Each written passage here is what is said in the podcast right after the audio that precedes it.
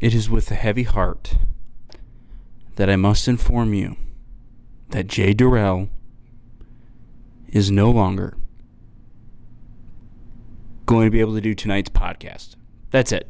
No, he'll be back next week. Basically, he's doing an exam. And so I'm going to take this opportunity, since Eric gave me full reign to do the intro, to let you know about getting a grip on things. The podcast that I am doing with my good friend James Stewart. Go check it out on Spotify, iTunes, wherever you listen to your podcasts. We also just made a switch to Rumble and are releasing exclusive content there. So find the link below. Uh, but yeah, I guess enjoy this episode with Eric. And it's a Patreon exclusive. Go become a Patreon member. It's not that expensive, and you get even more shows. I think we're up to like 10 or 12 shows, including Patreon, a week. It's crazy. Go listen to them. Go watch them. Subscribe. I love you.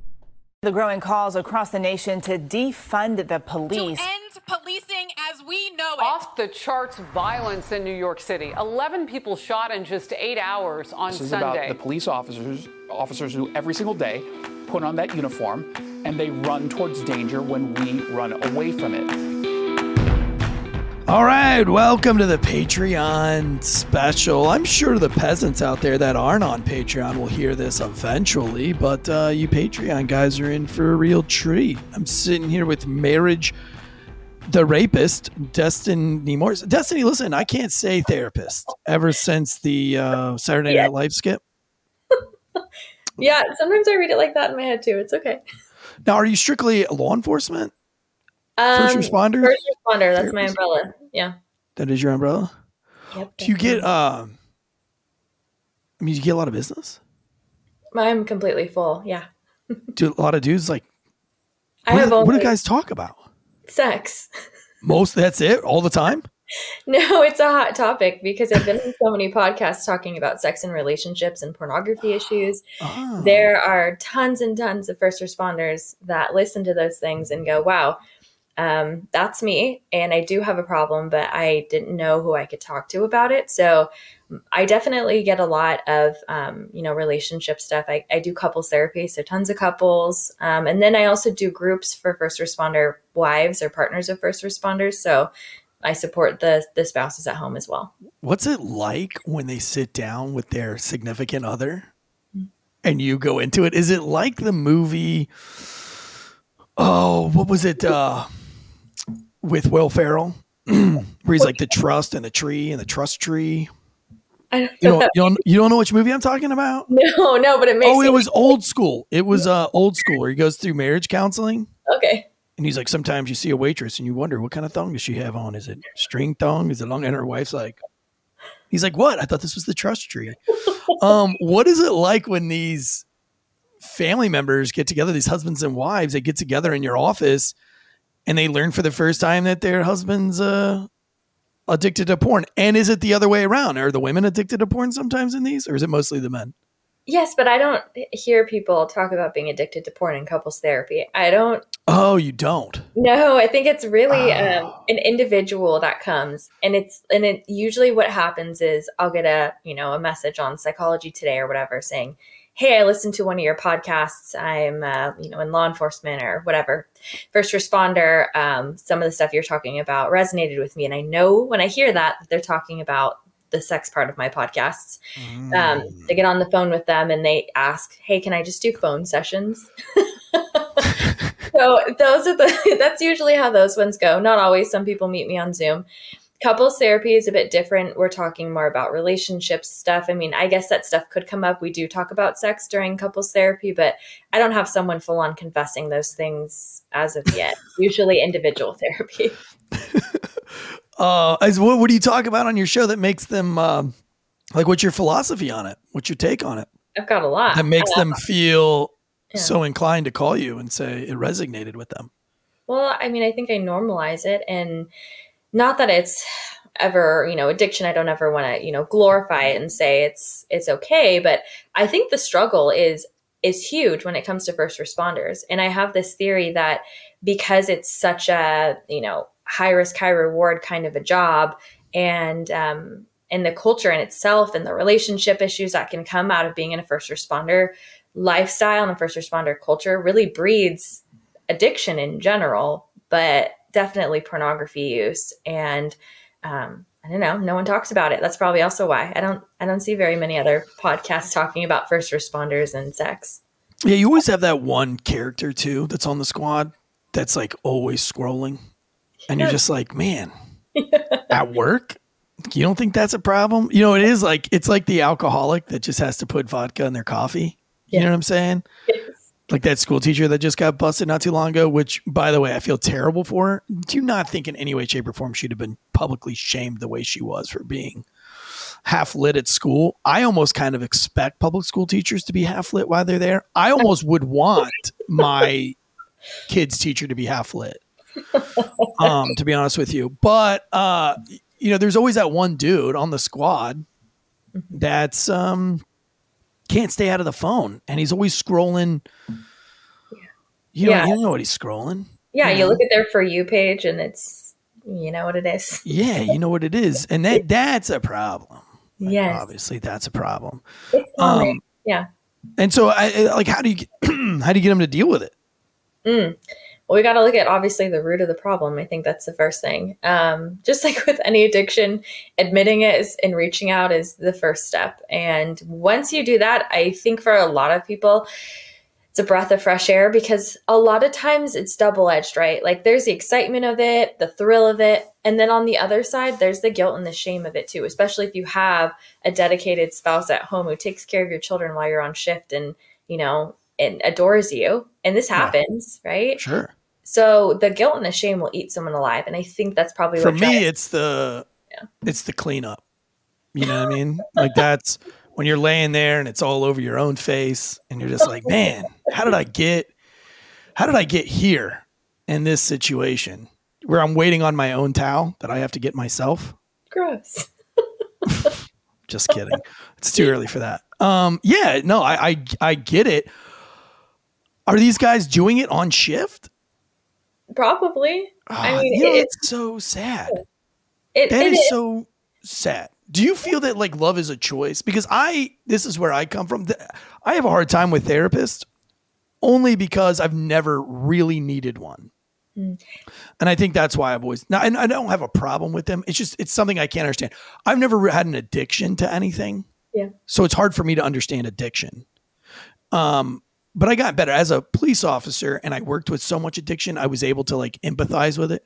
And then being where I'm at now, I'm able to empathize with therapists and I've seen a, a great need just because of the amount of DMs I get where I'm constantly saying, yo, I'm not a therapist. You need a fucking therapist. Now I get it.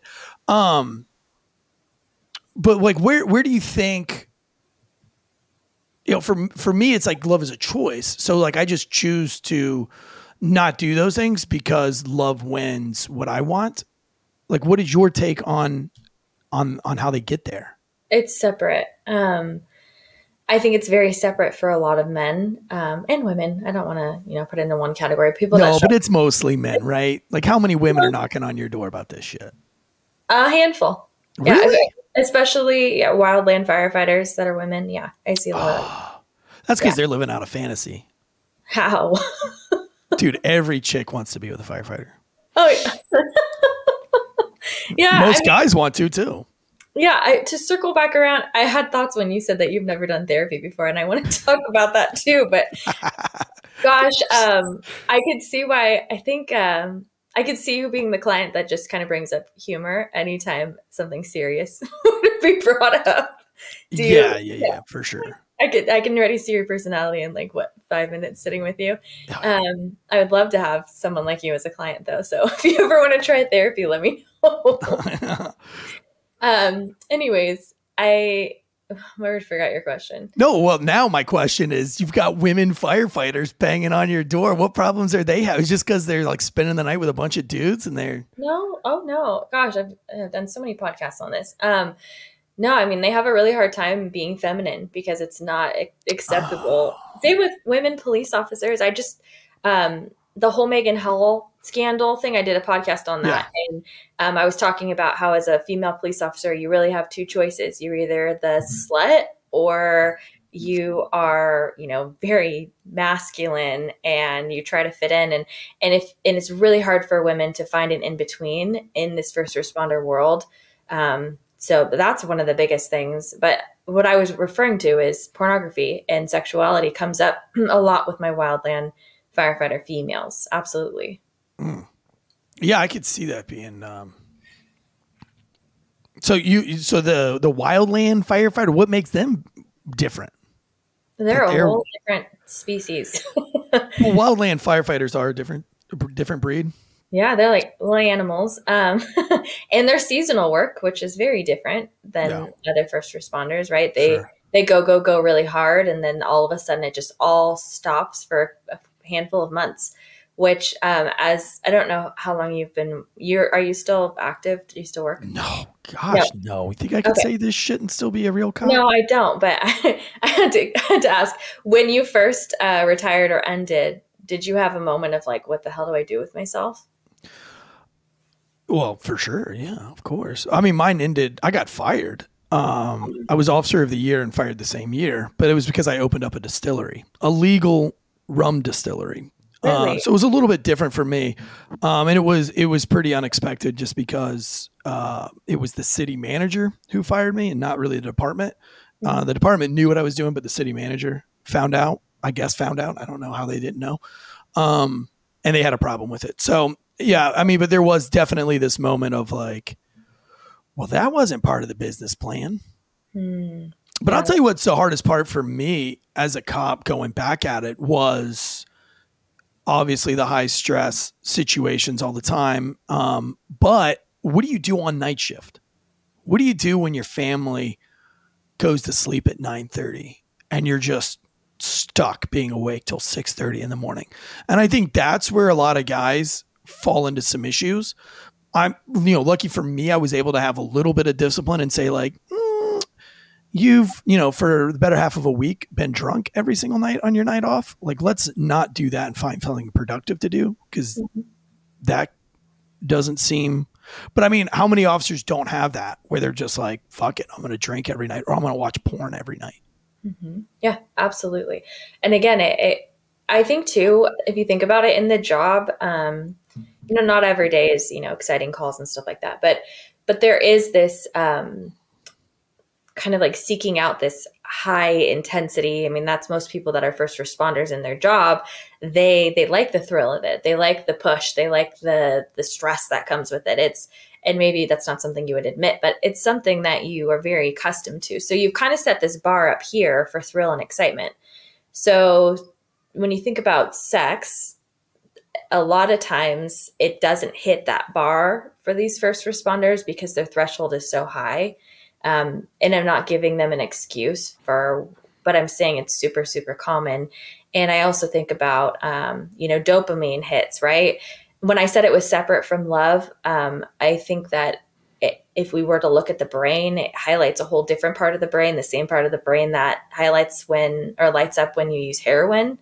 Um, and it's that dopamine, it's that instant, like smash that button, you get dopamine every single time you open Pornhub or whatever browser, right? And it, Right. it meets that and it becomes this addiction of I just need to smash that dopamine so that I feel better, I feel okay um, it's a compulsive thing for a lot of people and it's very separate like if i asked any of these guys i, I see as clients would you want to you know take any of these women out for a date would you want to actually pursue them in a relationship oh hell no no no.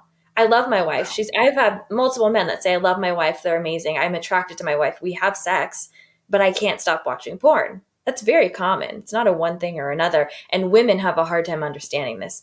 Women become insecure and go well, I don't look like them. Like, why are you viewing porn instead of having sex with me? Because it's separate in a lot of men's heads. It's not the same. yeah no i can get i can totally get that. I, i've i've my wife and i are very open and we talk a lot. And we talk about all these things like very openly and candidly and we've had that discussion. Um you know we, she went through my computer.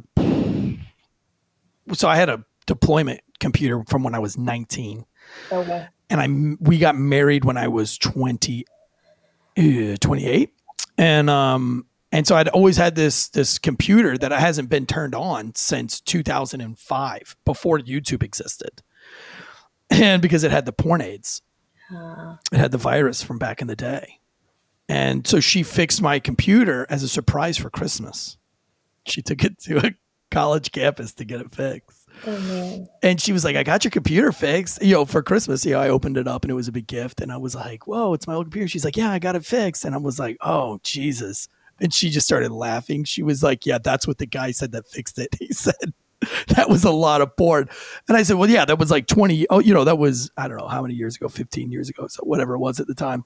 And um, and so that always like sparked her curiosity. She was like, So, like, do you still look at it now or do you do it then? You know, we've always been very open about about pornography and that was that was the one thing that she couldn't understand was like you know like well do you want to be with those women or something you're like no i don't think that was it i think i just wanted to jerk off Yes. Yeah. Yeah. Very different. Yeah. Dopamine.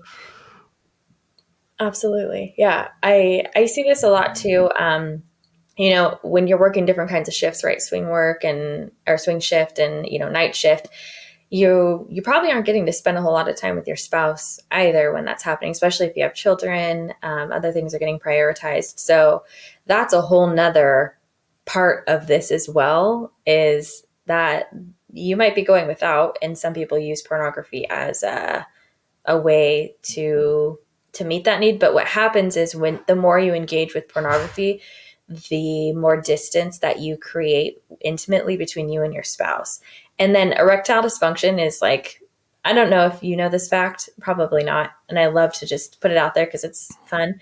Um, erectile dysfunction is super common with first responders for lots of reasons, but that's definitely one of them. And that's what I get a lot is guys who are like, well, when I have sex with my wife, I can't, I can't come or I can't get going. And it's because you've got this threshold up here that says this is how you get turned on.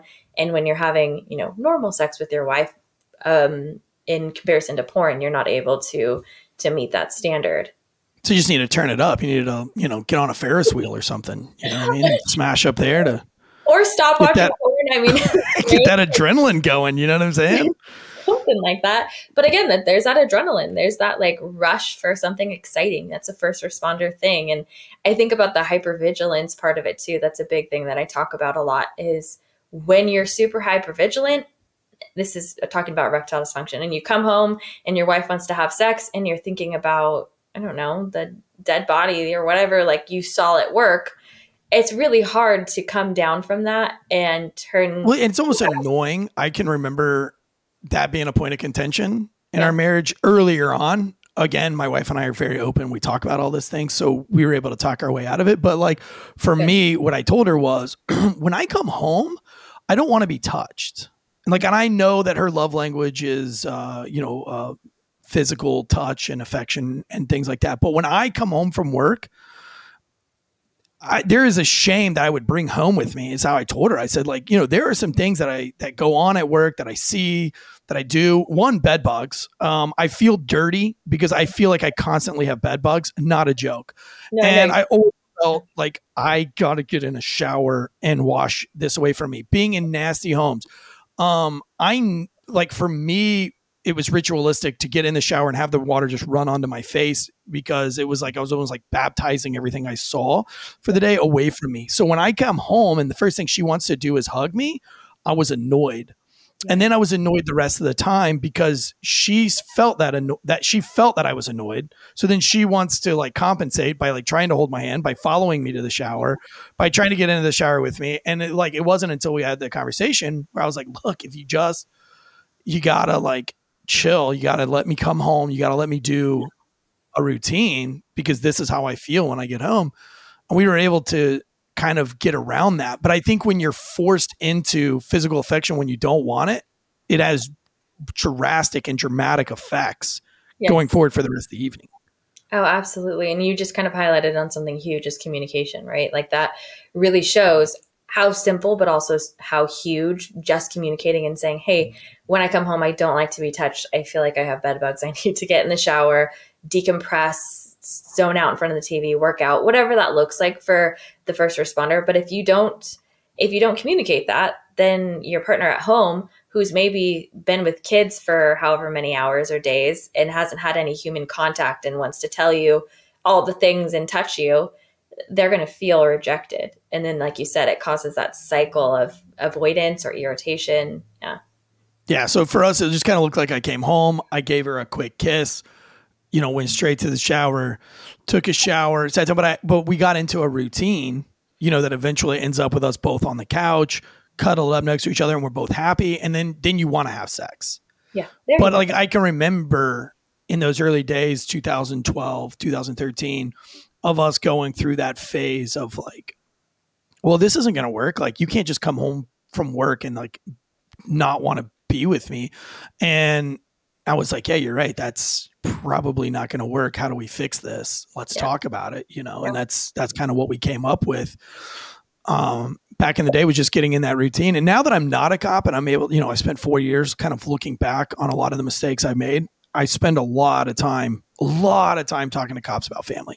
I talk a lot about a time that you don't uh, you don't really realize it when you're a cop. The amount of energy that you're putting into so many other people your supervisor your squad mates victims suspects court you're putting a lot of time and energy into a lot of people that really give a fuck about you.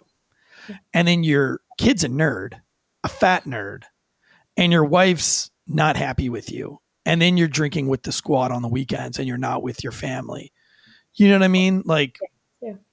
is that what you run into a lot um, yeah, I, I do see some of that absolutely. And I don't know if a lot is the right word because it's so spread out, but I, you know, I see a lot of communication issues. I see a lot of, um, and I'm sure you understand this, but a lot of like apathetic people who lack empathy. And that is a problem when it comes to relationships because their wife is like, why are you always so crabby and, you know, low patience and hating people? And it's because of what you do all day long. So, of course, you hate people. Um, yeah. I grew up with my dad, uh, police officer, so I kind of have that lived mm. experience as a child. By the way, we saying hate people, really touchy subject with me. Which say, saying what? I hate people. Oh, is it? I had to do. Uh, I had to do a lot of anger management because yeah. I got caught in an audit talking on the phone and saying, "This is why I hate people," and the department felt that I needed to go to anger management they took my gun and badge away for saying that for five months. It blew everybody away. Everybody was like, this is the craziest thing that's yeah. ever happened in the history because, you know, everybody's so hypersensitive. Yeah. Um, but I had to go to anger management for three weeks. Was it helpful? no. Well, well, she got mad. She got mad. What? Yeah. She got mad because she felt that the department was using her as a um, kind of like a, like you're in trouble or we don't like you we don't like what you're doing so we're going to send you to anger management. But she was like she reviewed the tape she reviewed the footage of me saying god i hate people. She says i said that like a thousand times a day. And yeah. in context it was totally obvious of why you said it. It didn't even have anything to do with me why i hated people. The dude was complaining to me and i was just trying to help him and i'm like dude that's why i hate people. Like it's stuff yeah. just like that. Um, oh, I mean, yeah. And again, culturally, when I think of my first responders, especially police officers, I would not be shocked by anyone saying that they hate people. I'm surprised. That's crazy to me that that happened. I'm, no, but sorry. it's funny of like all the therapy I could ever need. Anger management is definitely not the one. I'm like the world's chillest. Like it's really, really, really, really hard to make me mad. No wonder you um, have feelings about therapy in general, though. I mean, that your experience didn't sound like a very good one. No, I just I, I think I, I, think I need therapy on just trying to give more of a fuck about things because I just tend to just not give a fuck about anything. That's what I'm talking about. I think that's really common with first responders and people who were first responders is you deal you deal with so much shit day in and day out and the kinds of people that you see and the repeat offenders and the, you know, homeless people. I mean, of course, when I've had I had a first responder, I think he was a yeah, he was a police officer. He um, was on the job, retired, and then was sick of it and um, sick of being retired. So he got another job working in like customer service or something. And he said he lasted about, I don't even think a full week because he realized that he could not deal with people after working in law enforcement for however many years. Like it was, he had no patience for it. Not that, you know, like, it's hard, man. It's hard. But you have to like work at it you know, I, I say it on the show all the time, and and I do a show once a week called Last Call, and it gives you something else to talk about over the weekend to your civilian friends, other than the job, because uh, too many cops forget that you are a civilian. Yeah, Yep. you're a cop, but you're a civilian too, and you're a civilian for 15 days out of the week, typically. I mean, 15 days out of the month, partic- you know. So you've got to know how to be a civilian, and if you consciously ignore that fact, then you're just going to be a douche canoe that has shitty children, three ex-wives, and when you retire, nobody is going to remember your name and nobody will give a fuck about you. Yeah, I mean, I I would have to agree with that too. I I, I think that that's really, um, it's common, unfortunately. Yeah. Yeah. Um, going back uh, to the sex thing, you said that women in, in police departments and firefighters, they kind of have these these options, right? You can either be the squad whore, you can be the squad tomboy, as I see it, like the one that's always competing with the men. So it's constantly a competition. Whereas the dudes do compete with each other, but I feel like the girls, like you always have that one girl that's competing with everyone. Yep. Um, and that's crazy. And then, I mean, that, and then you maybe have the girl, you know, you might, you might every once in a while have that one girl that kind of gets her shit together. Um, and figures it out, but it takes time. And every one of the girls that I've ever worked with, and I've worked with some great ones. My partner was a chick. She's amazing. She's awesome. We're still friends to this day. But I think it takes like probably four or five years Yeah. to figure it out. Oh, yeah. Because think about it, it's not acceptable to be feminine. It's not really, um, there's not really space for it, especially in law enforcement. You know, you're supposed to assert yourself and have authority. And But do feminine girls really seek out law enforcement to begin with? Like, do you think know. that they were feminine before the police department and then No, that changed them? Or do you think they were a little bit tomboyish and that's why they became a cop in the first place? I think both. I mean, I've definitely seen some.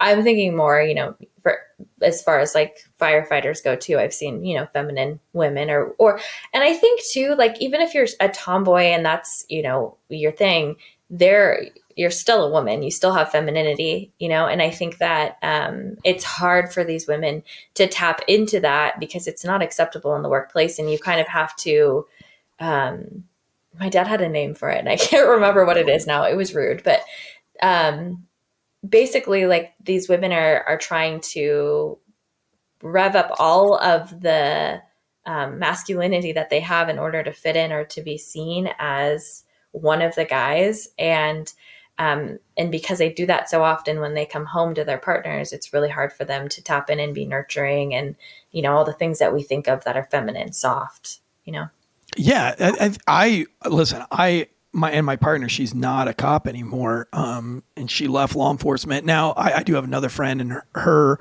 husband is like a PA or something. And I've always, I've oh, and they're great. They seem great, at least. Um, I think they're great.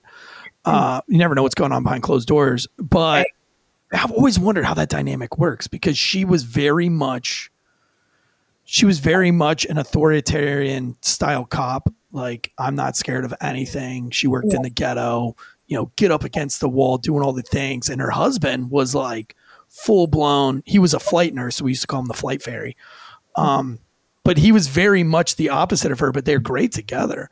Um, they are great together. But I, I always thought, man, that's got to be hard for him to be like, well, how was your day, honey? But I guess if he's harvesting organs and shit, he's got a lot to talk about too.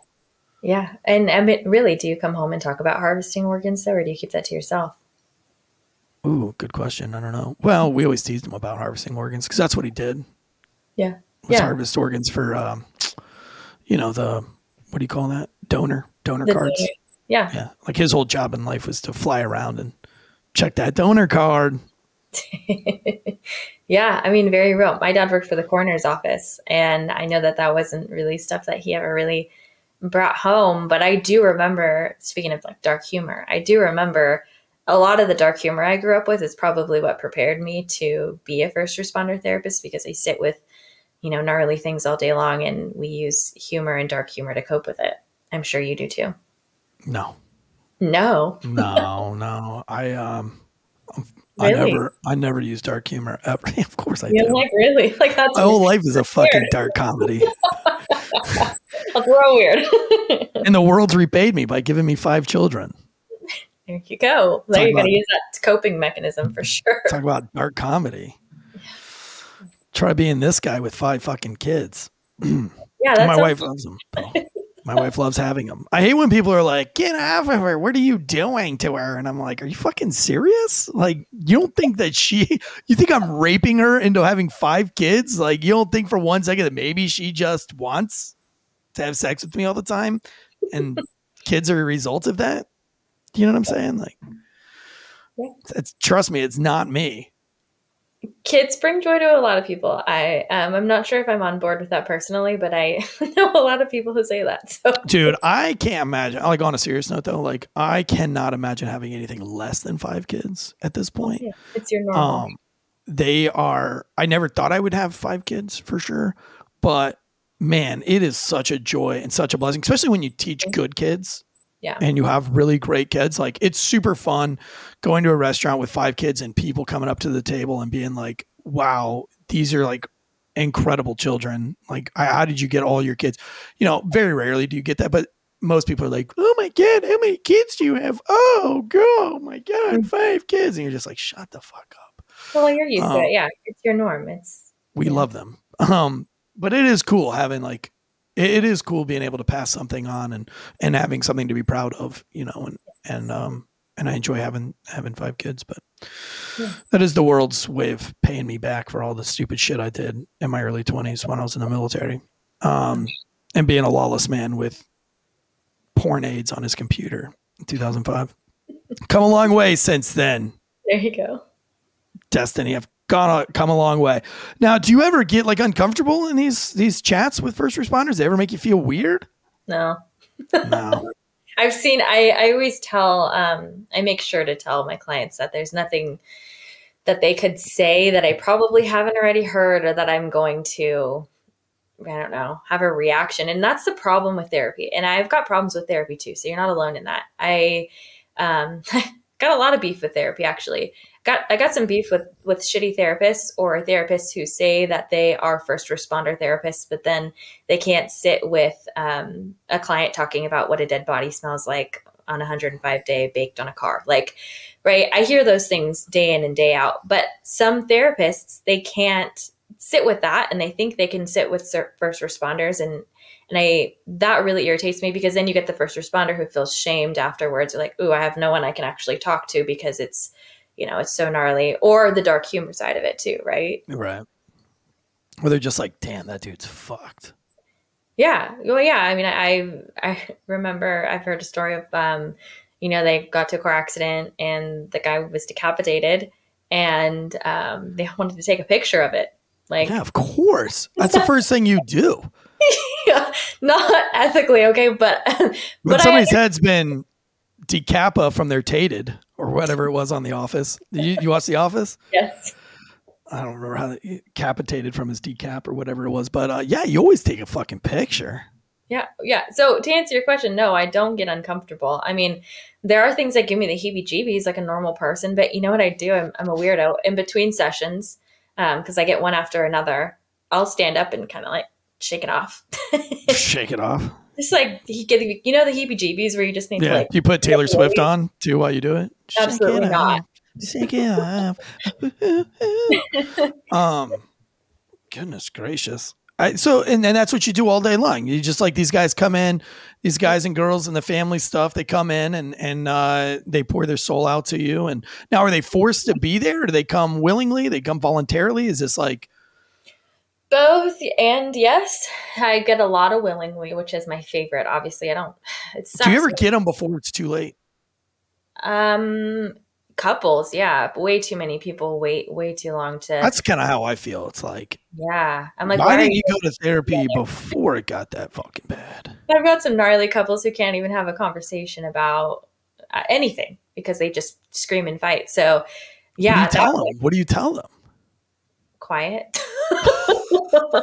like I think it's kind of like being like on a rodeo bull. That's what sometimes those sessions feel like. Um, where I really have to obviously I am gentle and kind and and those things are a part of my personality and I definitely have a lot of empathy.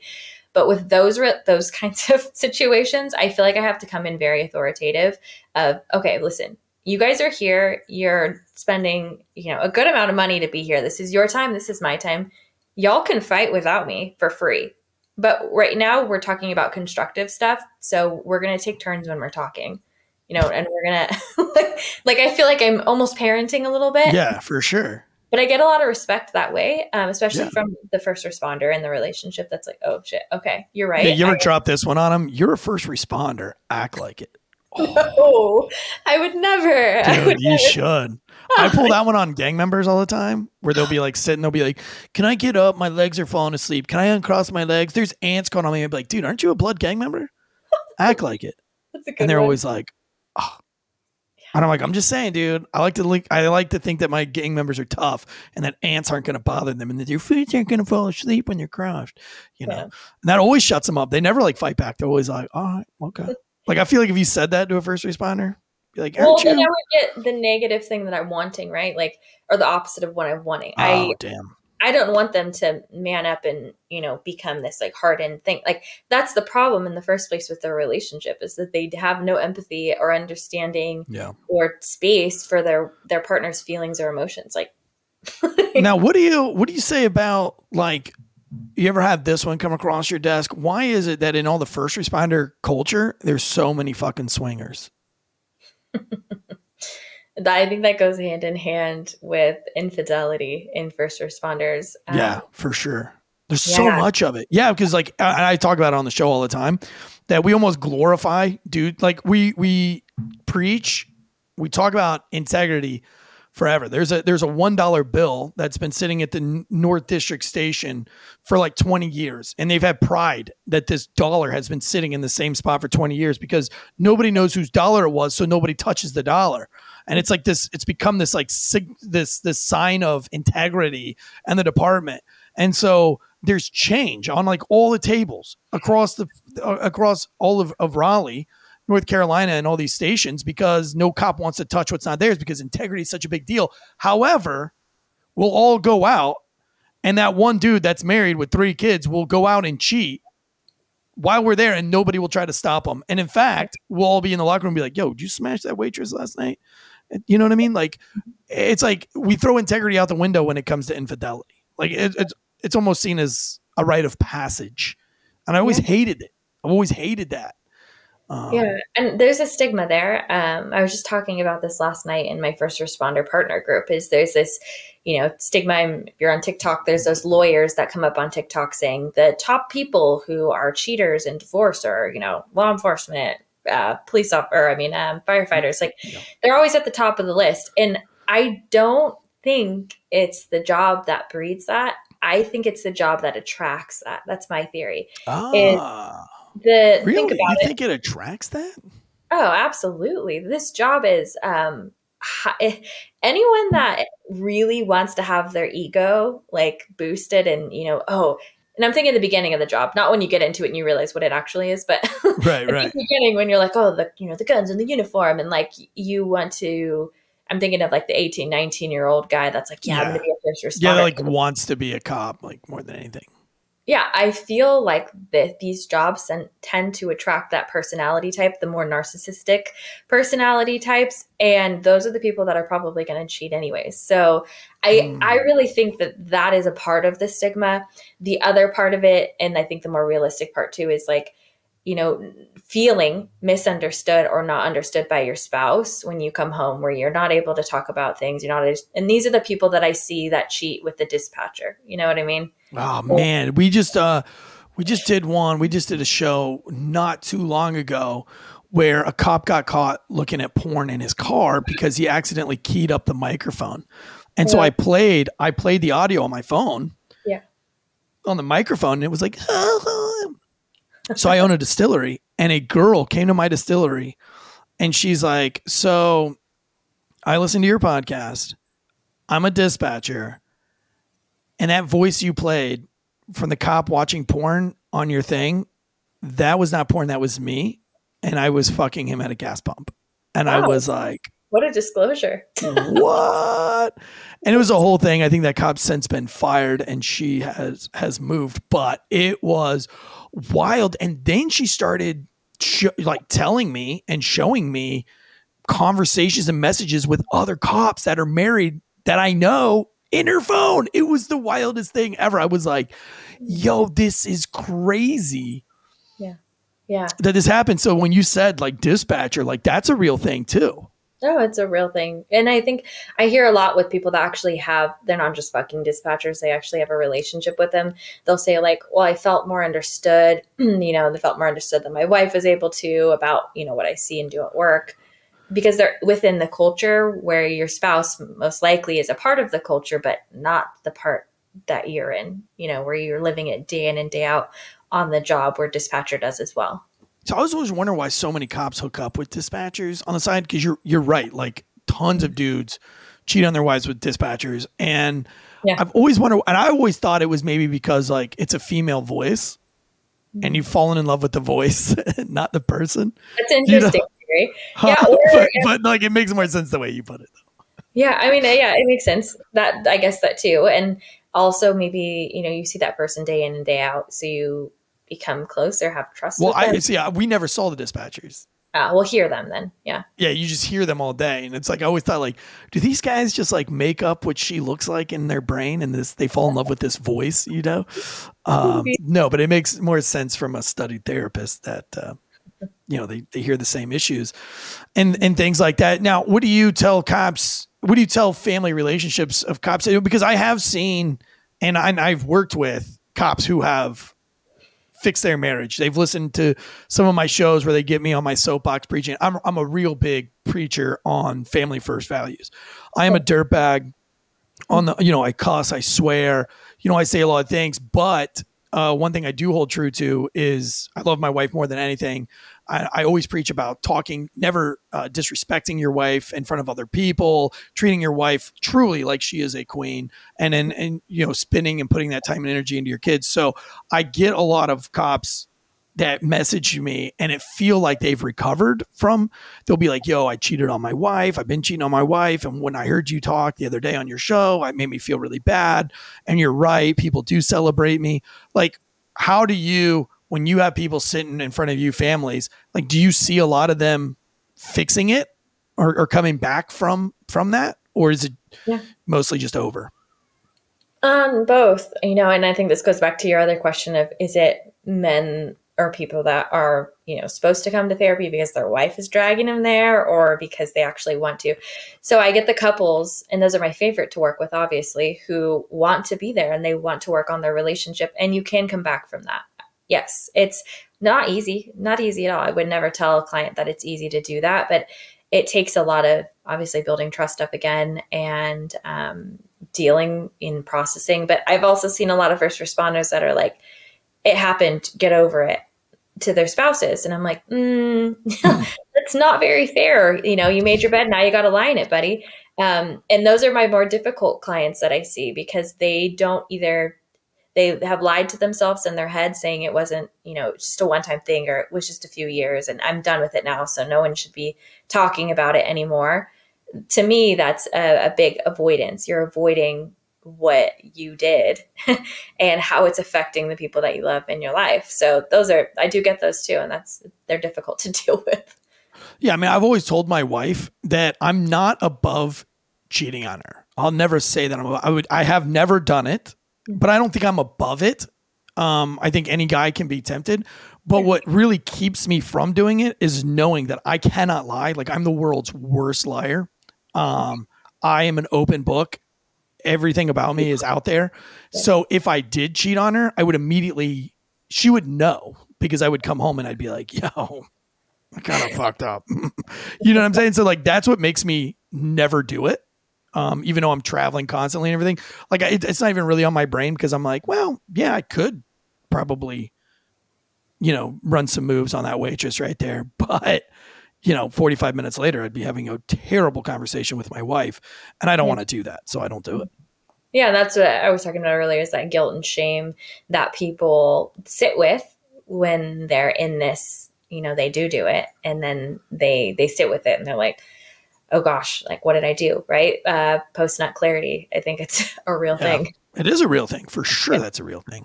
Yeah. I always think better. Always think better after I come. I'm sure it makes sense. All your sex hormones have died down and now you're thinking logically. oh yeah, for sure. Like if you wake up, like if I wake up in the morning, like I got to, my wife and I, we've got to hook up because I can't podcast all day with all that built up in me. You know what I'm saying? Yeah. Who knows what I would say? I'm like that with my ice plunge. I don't know if this is the same or different, but I can't function until I get in my ice plunge and my I think ten times clear after I get in it. I got in it at six a.m. right before this. Yeah, I saw that on on your on your thing. I was like, oh my gosh, she's doing the polar plunge before we do the show. Like I feel terrible. All I did was jerk off on my wife's tits before I came in here. Like, I'm kidding. I'm kidding. I would never do that to my wife. Yes, I would. Um, of course I would. That's why she married me for things just like that. What are the, uh, the- give me, like, I know you've got limited time and you've got to go on another show. Um, what, like, g- give me like five, give me five things that you can do to be a better spouse. What are some five easy things right now that you could do, uh, to work on these issues? Yeah, my first thing is super simple. Communicate. Oh my gosh. Um, if you don't know how to communicate, learn to communicate. Um, that's why people go to therapy to learn the skills that they were not taught growing up. Um, honey, I I look at porn, and not only do I look at porn, but it's midget porn, and not only is it midget pornography, it's midget amputee pornography, and um, just wanted to get that out there. there you go. There's an example. Um, the second thing is uh, work on self awareness. That is huge. Um, being able to be self aware and know what's going on with you. Again, that's why people come to therapy because they lack self awareness and they need someone outside of their own head to go, hey, this is why this is connected to this. Like, Dude, that's so crazy that you say that because like self awareness, like after you think about it, like that is a word that we should all. Like I can't understand people without self awareness. We could all be better at it, but I think you're right. Like I think that's the cra- that should be like the number one thing. I think it's self awareness. It's like how do folks go through and do all these things and not talk to themselves about it and understand and convince themselves or have the conversation with themselves that it's a problem. Like I'm I'm I have that conversation with myself all day every day and I'm mm-hmm. barely functional. Yeah. Yeah, it's a big one. I think it's huge and it would change a lot of relationships if we had more self awareness. The next one is others awareness, right? Be aware of your spouse, learn how to read her body language. That is such a big thing. Um, and I do this with my couples all the time. It's real uncomfortable for them.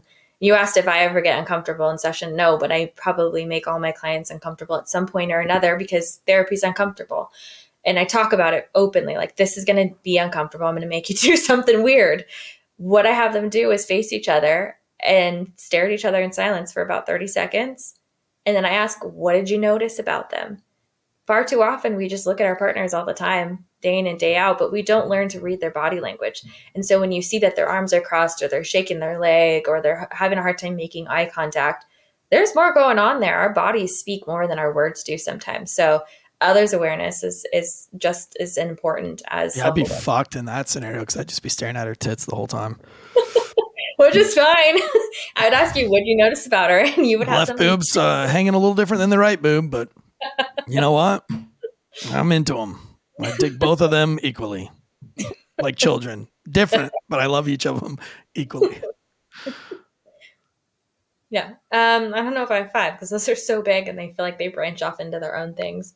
Um, yeah, I- mean, others' awareness and self awareness, two two huge things, which can help you out just like in your career in general. You know, Yeah. Yeah. I say too, under communication, if I could just branch off that way, is when you feel like there's distance, bring it up.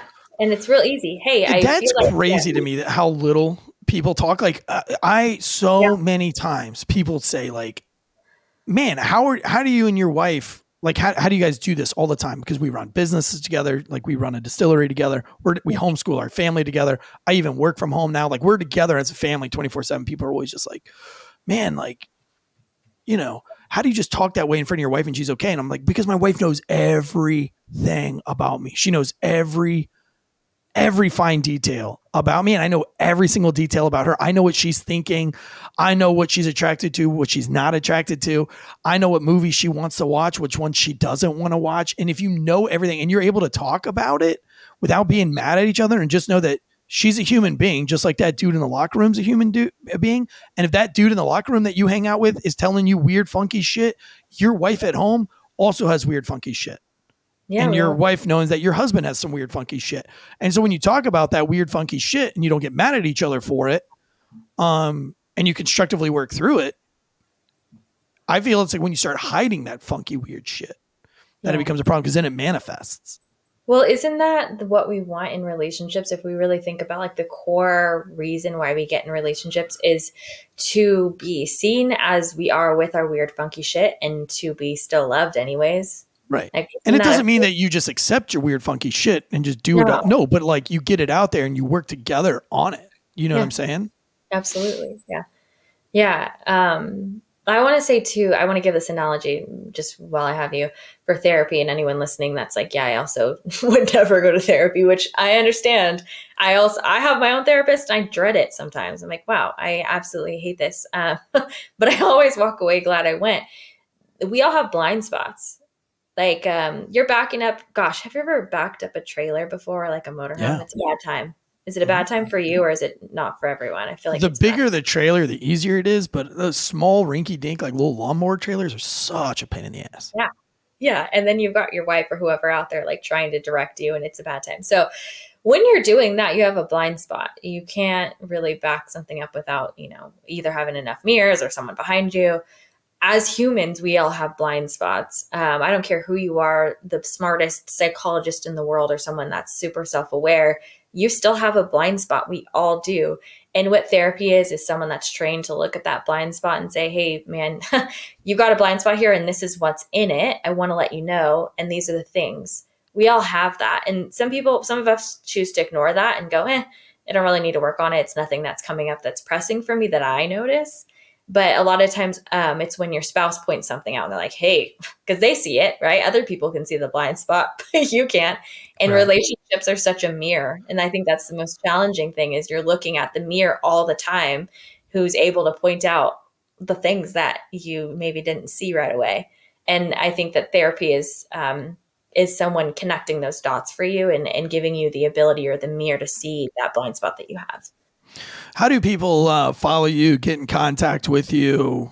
Um, I know that I think I found you through Instagram for sure. That's Yeah. how we connected. Um, and you put out some pretty pretty good content on Instagram. A lot of helpful hints, helpful enough that I reached out to you to to get you on the show because I always think it's important. Um, how do they how do they follow you? What's your what's your handle? Yeah. So on underscore being underscore resilient is my Instagram handle. Why'd you choose that? Real quick, I know you only got like three. I don't even know. No, you're good. Um, I was in grad school when I started it. Um, I just thought about how you need to be resilient. Damn, that's way cooler. My first fucking email was surf stud. surf stud. Yeah, yours is like on resilient, on being resilient. Like, man, what a fucking, what a difference. You know what I mean? You had it together. I obviously did not. I, I thought about. It. I gave it some thought. I knew what I wanted. I wanted it to be. So, um, yeah, you can DM me on Instagram. Um, I have a link in my bio to my Psychology Today page where you can find my email, my phone number. Um, I do work with a nonprofit called the Overwatch Collective that pays for first responders to see me for therapy, um, and so they act as like an insurance um, company basically. So that's always an option too if if finances are an issue when it comes to um, therapy in general. Well, that is awesome, Destiny. I appreciate you coming on the show and sharing all this. Go give Destiny a follow. It's at on being resilient.